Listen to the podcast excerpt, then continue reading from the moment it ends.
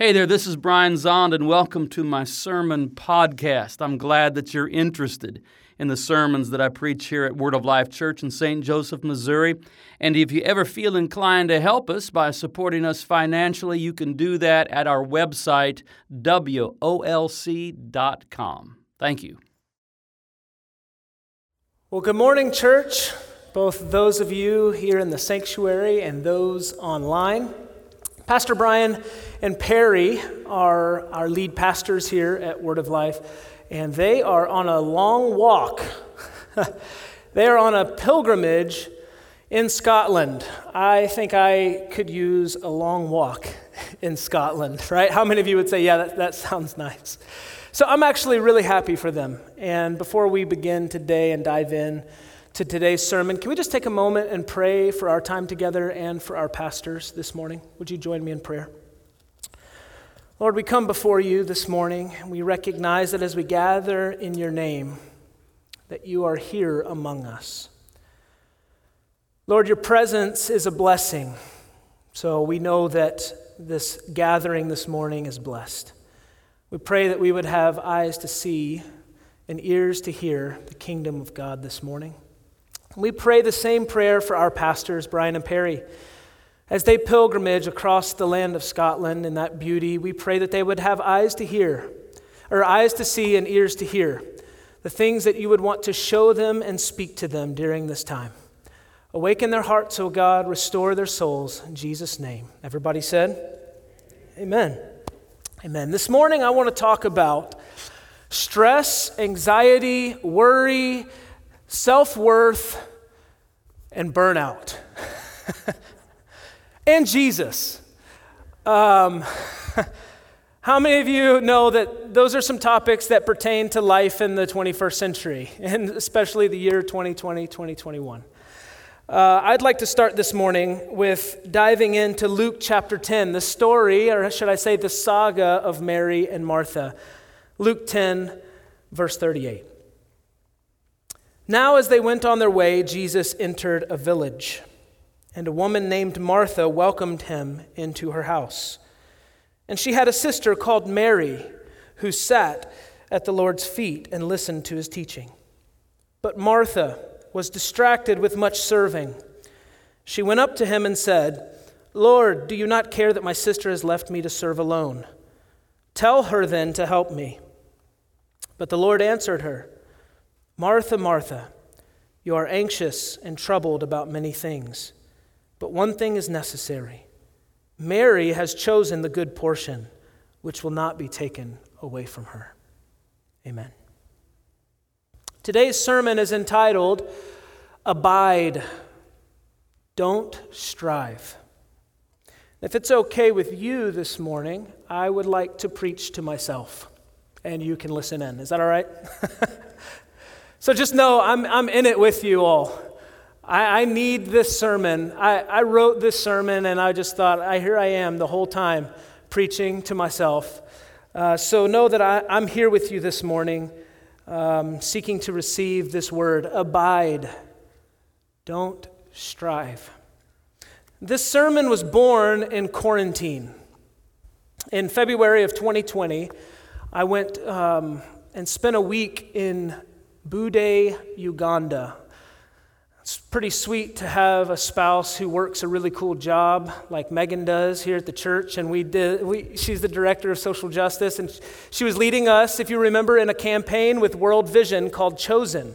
I love it. We, as a church, um, many of you sponsored children through World Vision and their chosen campaign during that time. And instead of just picking children from random places in the world and sponsoring them, the chosen campaign, the strategy there was to bring to us an opportunity to pool our resources so that all of the children sponsored from Word of Life Church through Chosen were all sponsored out of the same community so that those resources could be pooled to actually build the infrastructure and the programs needed to raise up the whole community instead of just one individual family.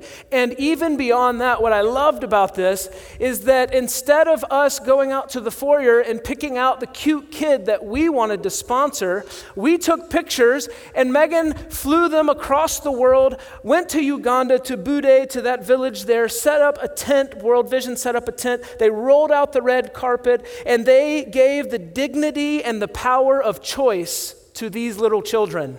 I love it.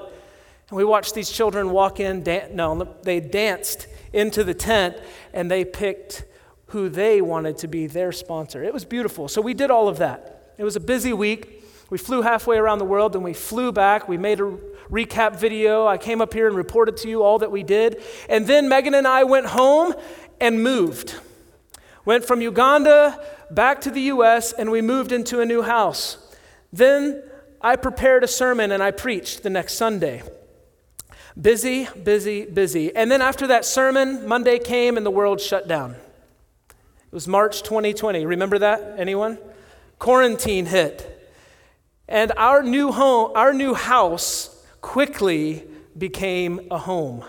We had a three year old in quarantine in our new house. Let me tell you, a three year old has a way of breaking things in. Do you know what I'm saying? Any parents out there? so, our daughter Eden helped us make our house into a home quickly. And it was during that time that the church became exclusively an online community at that point. We began as a team to pivot quickly um, to answer the questions how do we continue to be the church in the midst of quarantine? And many of you joining us online, even now, I believe, joined us during that time. And so we're grateful for that. But our team got to work on answering those questions. How do we continue to be a connected community within an isolated world? And so we worked and worked and worked and I put my kid in front of a TV way too much. But we were surviving. We were not thriving at the Taylor house. Anyone else know what I'm talking about during that time? Surviving, right? It's like, okay, Lord, forgive me. I'm just trying to survive, okay? Um, and so we're praying that the Lord reverses any damage done to my daughter's brain for the amount of TV she watched during those times. But my reaction to the world spinning out of control, as I look back on quarantine, those times, March 2020, March, April, May, my reaction to a world which had spun out of control was to somehow grasp for some control in wherever I could find it. Wherever I could find it, I wanted to control what I could control. I wanted to work to fix what I could fix. So I worked nonstop. It's like working from home. This will be nice. I can relax. And it was the opposite. It was like I'm walking I'm pacing the house. Like, okay, what are we going to do? You know, it's like the, there's nowhere to, there's, Jacob, settled down. But for some reason, I wound up during quarantine and I was doing, doing, doing, doing, working, working, working, working. And then I would tune in to a Zoom call with our staff. Or there was a Zoom call that I would join periodically with World Vision. They had actually set up a platform for church leaders and ministers just to talk about navigating uh, this time of quarantine as, church, as ministry leaders. And I would be on these calls and I would hear my peers talk about the gift of quarantine. And I thought, the gift of quarantine, like what, that, that, my friends, is the definition of an oxymoron. Two words that have nothing to do with one another. The gift of quarantine. And I thought to myself, are you kidding me? And I would hear them talk about, it's been amazing. During this time of quarantine, I've been forced to slow down. Oh, I've come to know and understand Jesus in new ways. I've come to know and understand myself in new ways, the world that we live in with new eyes. And as I began to hear my my peers, Peri, my pastor, talk about the gift of quarantine, I realized as I came to the end of those months spent at home that I had missed the good portion. I had missed the gift of presence. I had missed the blessing of abiding.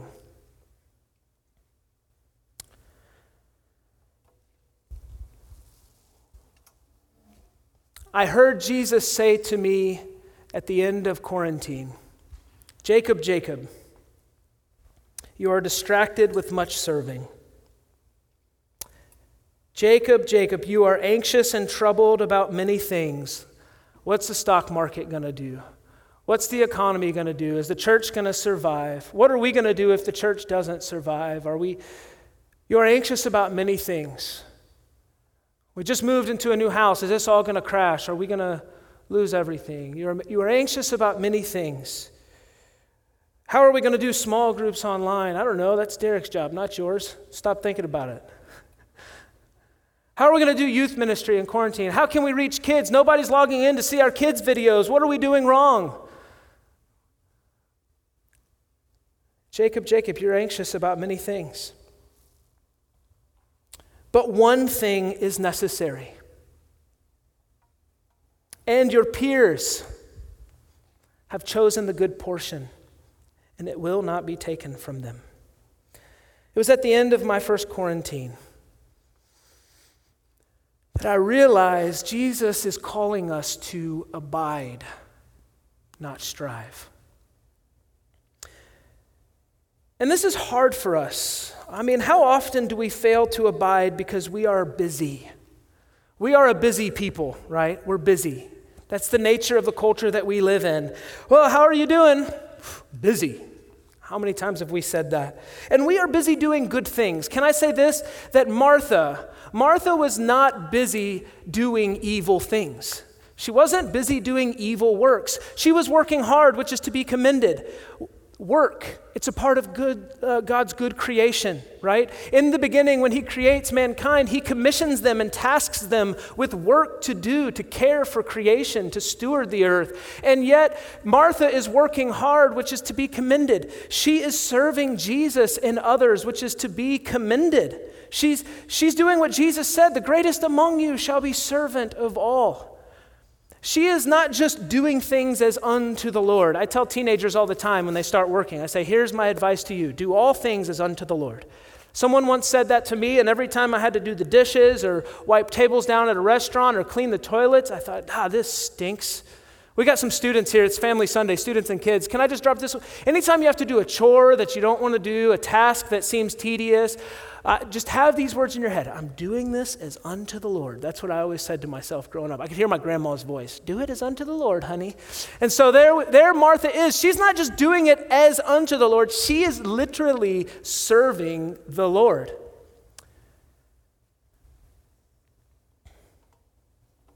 I'm sure that Martha, when she heard that Jesus was coming to her house, her heart was to make a good impression.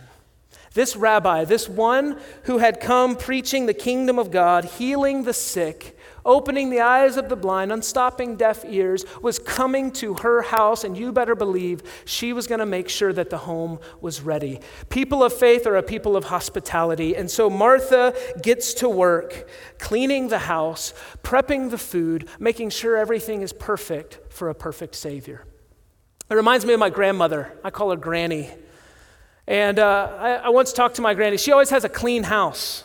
And I would go to my grandmother's house growing up when everything was kind of crazy in life. How, anybody have a grandmother like that growing up where you would just, when things get out of control, you just go sit with grandma, right? And so I had a granny whose house was always immaculate, and it still is today. Growing up, granny's house was immaculate, and then I go to visit now in Atlanta, and it's still immaculate. And this is the crazy thing I walk in and I feel a sense of peace and rest. And so I sat down with granny one day and I said, Granny, why do you keep your house so clean? Like, what? It's amazing to me. And she goes, Well, honey, you just never know when Jesus might walk in the door.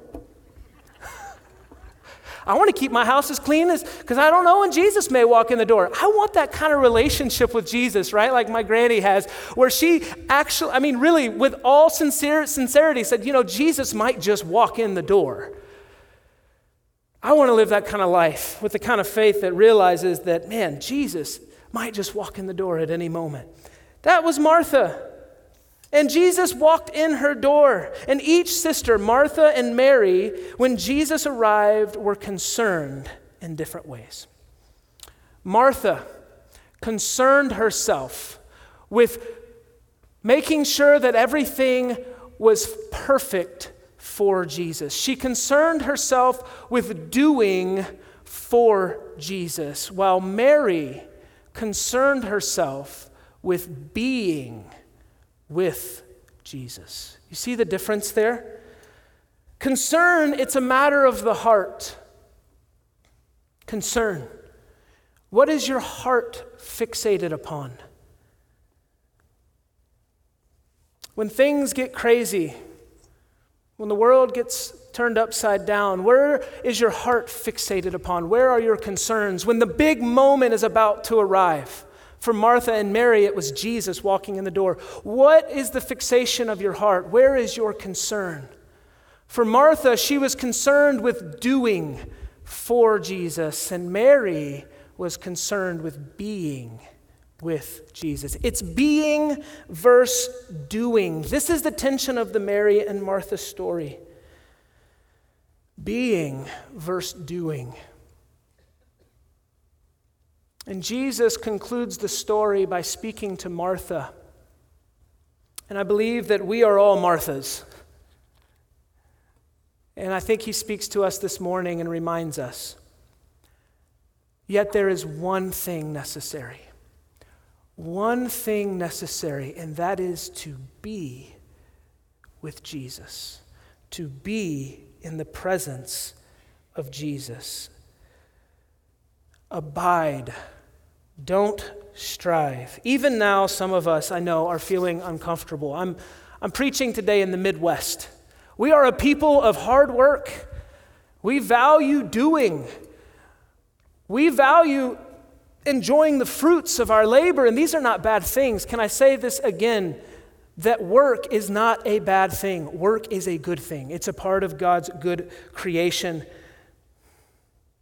So when we hear Jesus say these things, one thing is necessary, and Mary has chosen the good portion, and it will not be taken from her. And we see Martha serving. We go, Yeah, but Jesus, come on. I hear what you're saying, but in reality, I've got bills to pay and mouths to feed. And I have to do in order to survive. But we live in a culture that moves us beyond simply finding sustenance in life to survive, and we elevate our ability to provide for ourselves and our loved ones to a kind of competition and status, right? So then it not just becomes about how can I provide for myself and my family, it becomes about how well I can provide for myself and my family. And we live in this culture, even now, I hear it. Actually, I work with um, young people at the church. And while I know that at times we look at the next generation and we think, oh God, we are in trouble, right? Like, do these kids even know what a job is? Like, get a nine to five, get your head out of the clouds and get to work. But really, when I, when I, when I look at the messages of the next generation, um, they have received this kind of value of entrepreneurship in the grind. They call it the hustle. And we hustle and we hustle and we grind and we have hustles upon hustles and then we add some side hustles, right? We used to just keep up with the Joneses and now we're keeping up with the Joneses, the Smiths, and the Kardashians. We carry around, I'm going to go get mine. We carry these around. I didn't bring mine up on the platform. It just seemed wrong, right, to carry this with me while I'm preaching. But we carry these with us. This is our constant comparison companion that we keep in our pocket. And we used to live our lives comparing ourselves to those around us, and now we get to compare ourselves to those around us and those that are not around us that we will never know, never meet, never speak to. We measure our lives by ones and zeros on a screen.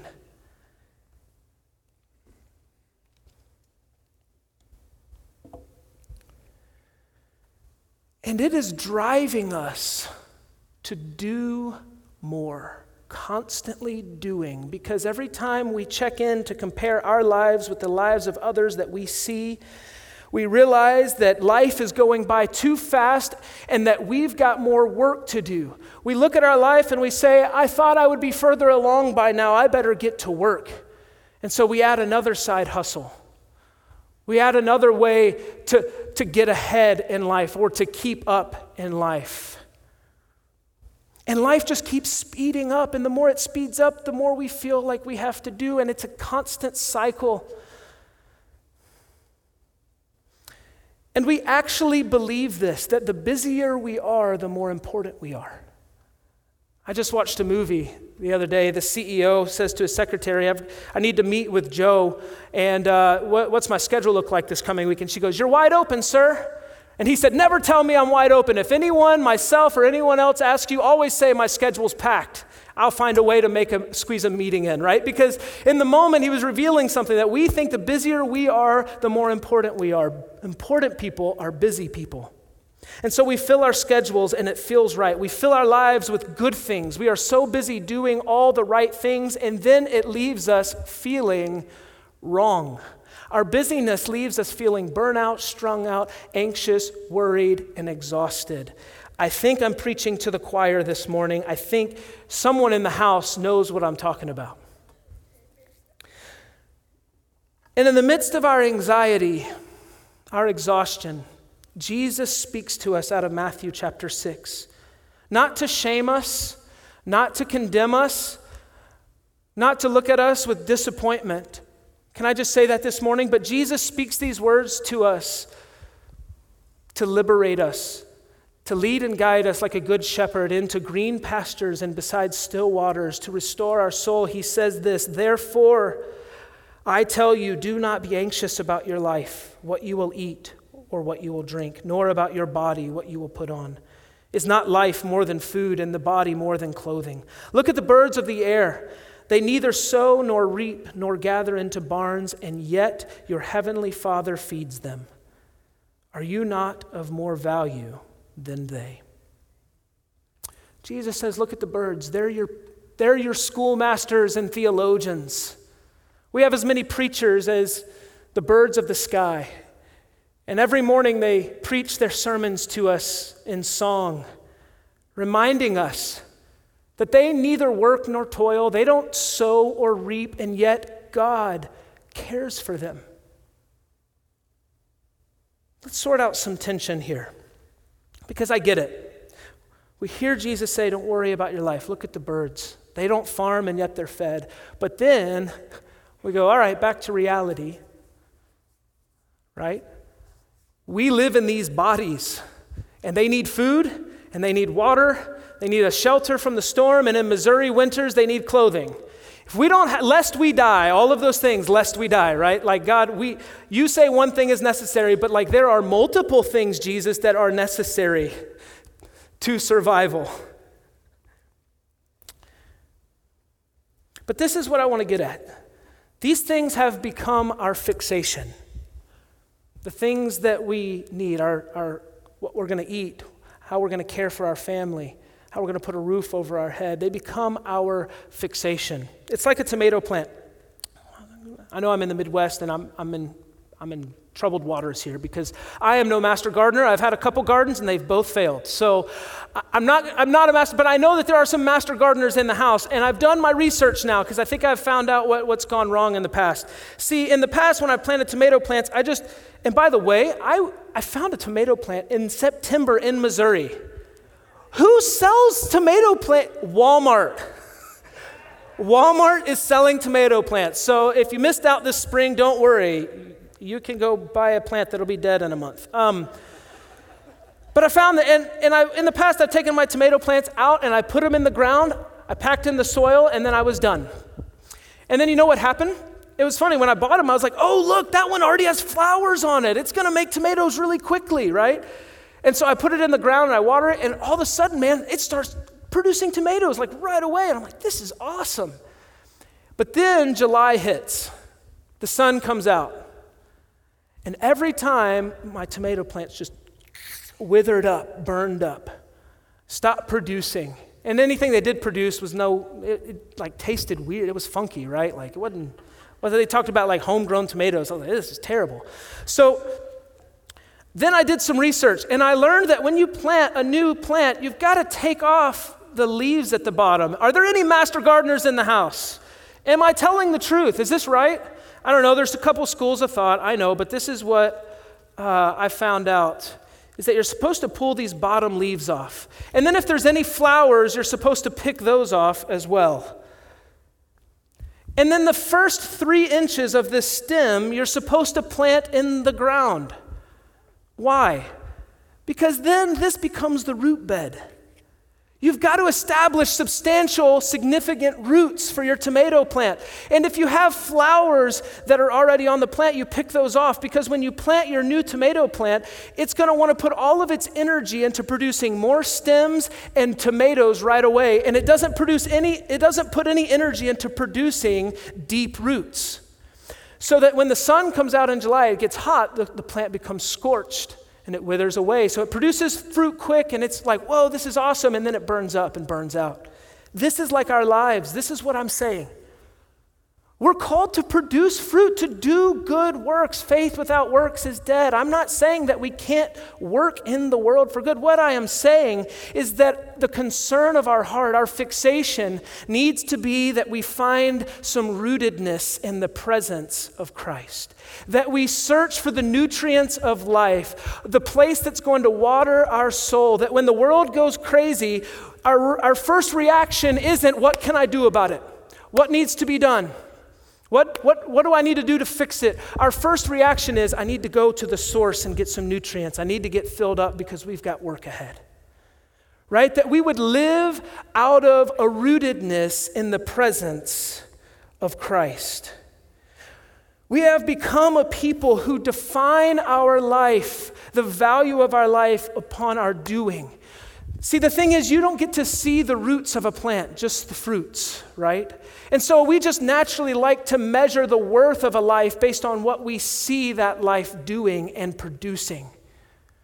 We do this with our children. We say, What do you want to be when you grow up? And we say, Do you want to be an astronaut? Do you want to be a doctor? Do you want to be a lawyer, a veterinarian? And then the cute kids say, I want to be a trash truck man. And you're like, oh my gosh, high hopes, because that's like in their head, that's the coolest job in the world to be able to ride on the back of a truck. But do you see what we do? We define who we are by what we do. We define who we are by what we do. Well, I'm a doctor, I'm a pastor, I'm an administrative assistant, I'm a plumber, I'm a construction worker, because these are the things we do. We asked Eden, my daughter who's four, we said, Eden, what do you want to be when you grow up? What do you want to be? We're all excited because she can talk and have adult conversations now. What do you want to be? I said, Do you want to be a ballerina?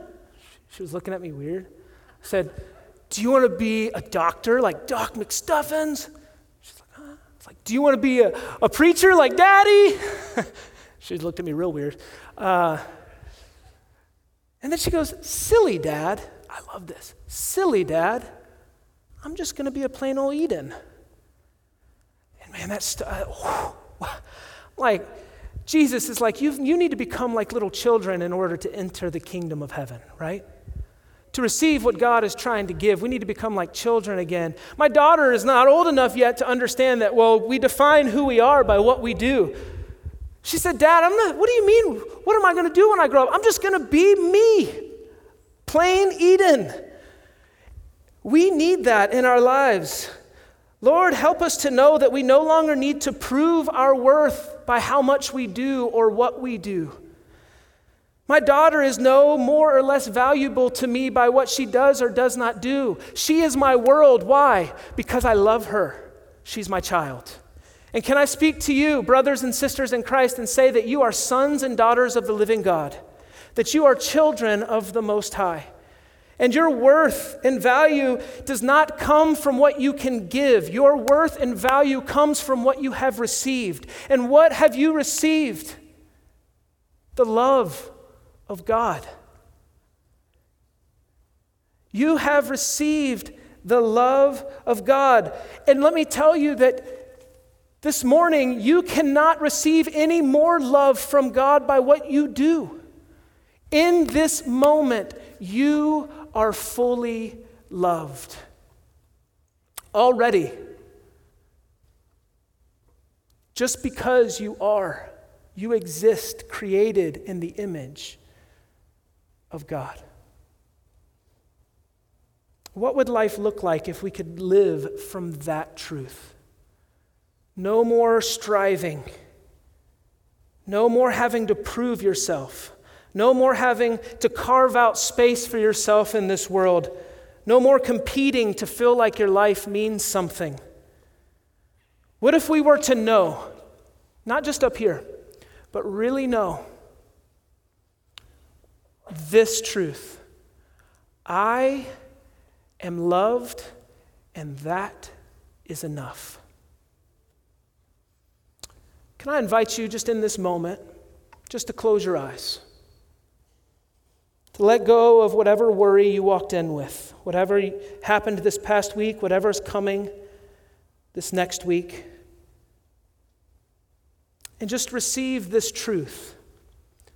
Just even say to yourself, I am loved, and that is enough. Would you say that with me? I am loved, and that is enough. Right now, in this moment, that is all you need to know that you are loved by God. You have everything you need right now, in this moment. You have air in your lungs. Your heart is beating. You're alive in God. You're not just alive, but you are loved fully.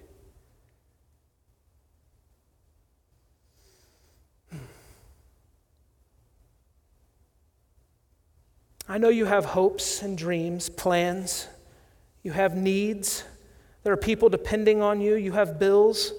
I know these are real concerns, but in this moment, I invite you to concern yourself with this alone that you are loved, and it is enough. And all the things that you worry about, your tomorrow will be taken care of because the one who loves you will provide a way, even where there seems to be no way. The one who loves you cares for the birds and the lilies of the field. How much more will God care for you?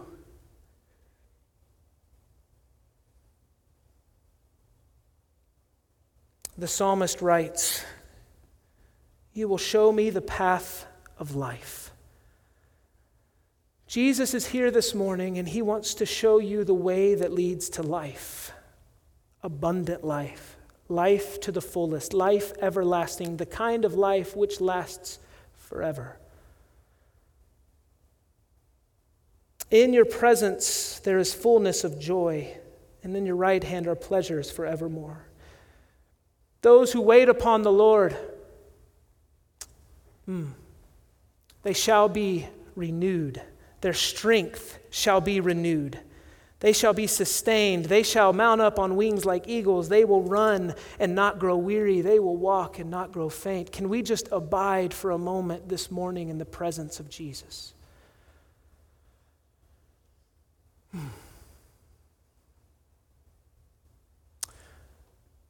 And now it is from this place that our doing can now come from a place of being. Instead of working to prove our worth, our work comes from our worth. We don't work to prove that we are lovable, that we are valuable, that we are important. We know that we are loved, that we are valued, and that we are important, and therefore we have important work to do in the world. Do you see the difference this morning? It's about what we concern our heart with. So when the world turns upside down, may I invite you to first seek to abide in the presence of Jesus. Your first reaction be to seek first the kingdom of God. And then all those other things that need to be fixed in your world, that need to be addressed, it'll be taken care of. God will make a way. And you'll be able to do all the work needed with a soul that is restored and healthy instead of anxious, worried, and troubled. That's good news this morning. Amen. Amen. Would you stand on your feet with me? So, this week, I want to encourage you.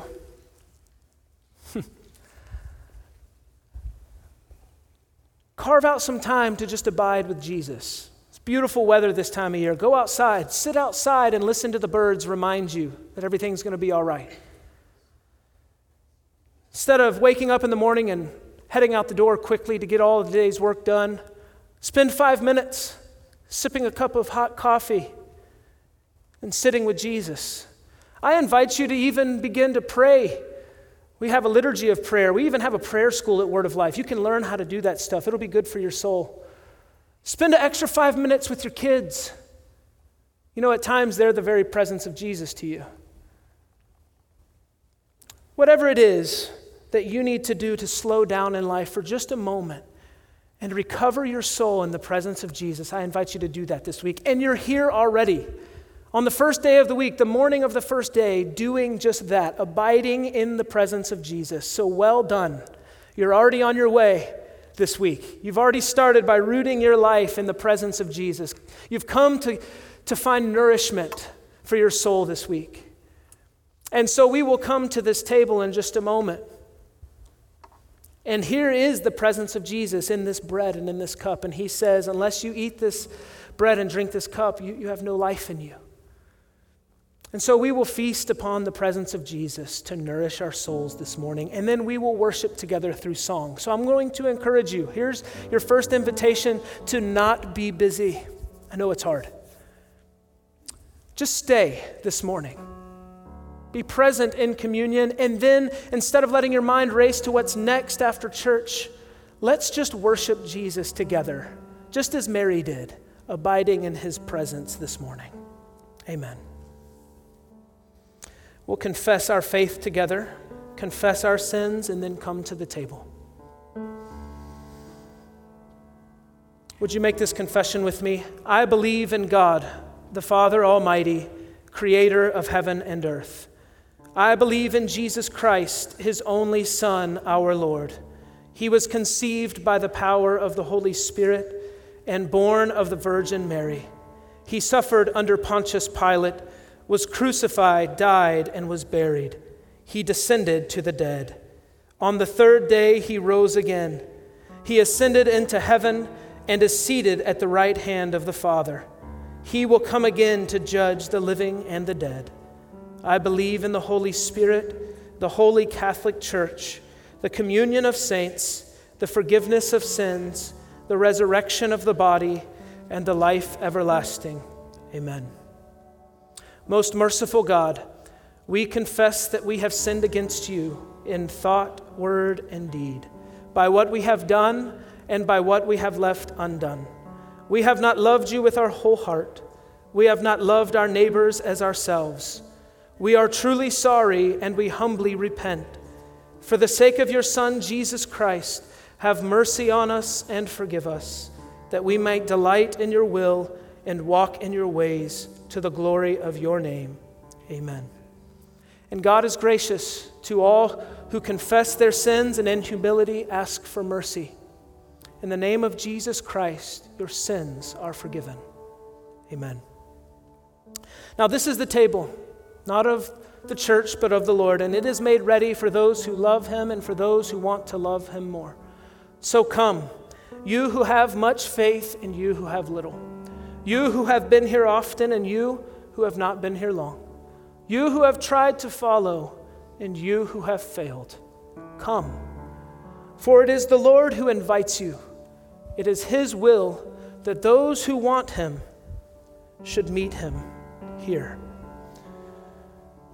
the body of Christ broken for you, and the blood of Christ shed for you. Amen.